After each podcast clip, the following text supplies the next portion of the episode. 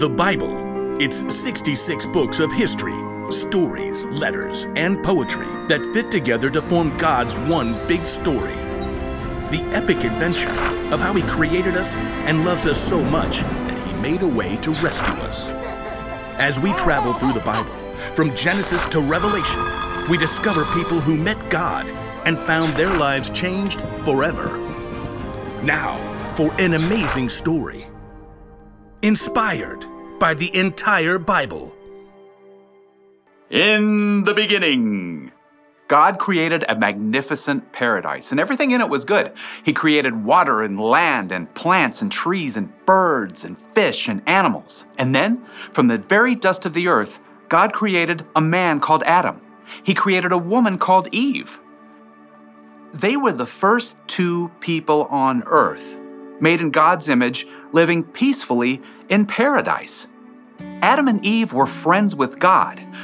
But then they made a terrible choice. God had given Adam and Eve one rule You must not eat the fruit from the tree of the knowledge of good and evil. If you do, you will certainly die.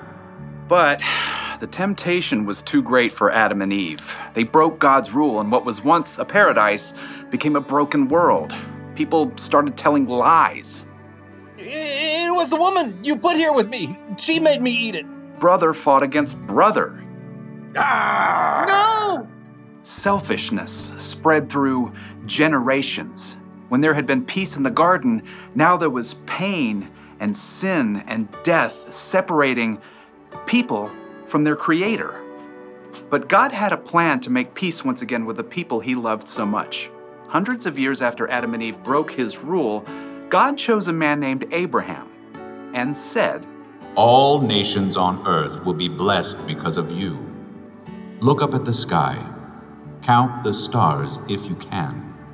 That's how many children will be born into your family. So Abraham had a son, Isaac, and Isaac grew up to have two sons of his own, Jacob and Esau. And those two sons had children of their own. Jacob, who God renamed Israel, he himself had 12 sons. So, God had given Abraham a huge family just like he promised.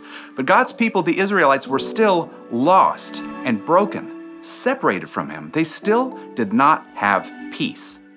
They didn't have peace when God rescued them from slavery in Egypt, when God led them through the Red Sea to escape their enemies. Okay, great. But what are we supposed to eat out here in the desert? Sand? The nation of Israel didn't have peace when God gave them a new law. These commandments are hard.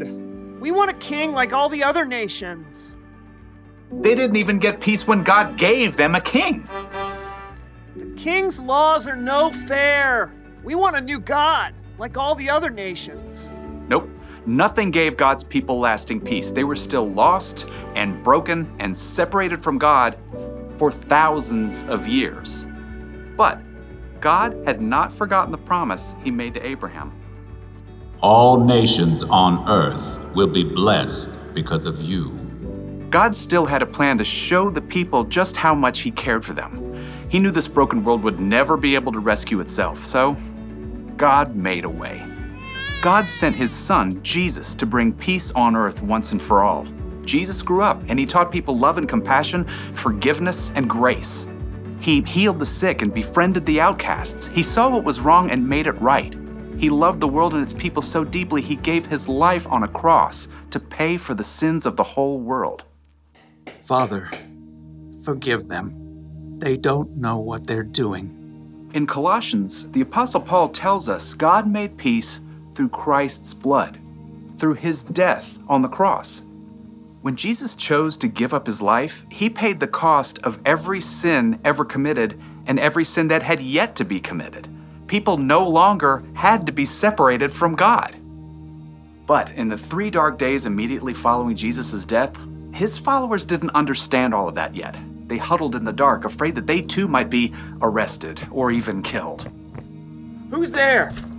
Early on the morning of the third day, Mary Magdalene arrived at the home where the disciples were staying. They have taken the Lord out of the tomb. We don't know where they have put him. The disciples stared at each other in shock. Then Peter and John lunged for the door. They raced each other all the way back to the tomb where Jesus had been placed. The tomb really is empty. There are the linen cloths they wrapped him in. Peter and John returned home, still uncertain and confused. And Mary Magdalene, who had followed them, stayed behind in the garden. And as she wept, she noticed a man standing nearby. And at first, she thought he was the gardener. Sir, did you carry Jesus away? Tell me where you put him. Mary. The instant the man spoke, Mary Magdalene knew immediately who he was. It was Jesus, alive again. Teacher! Overjoyed, Mary returned to the disciples to share the incredible news. I have seen the Lord! It was true. Jesus had come back from the dead. He's more powerful than sin, more powerful than death. And through him, we can have peace with God and work toward peace with others as God intended from the very beginning.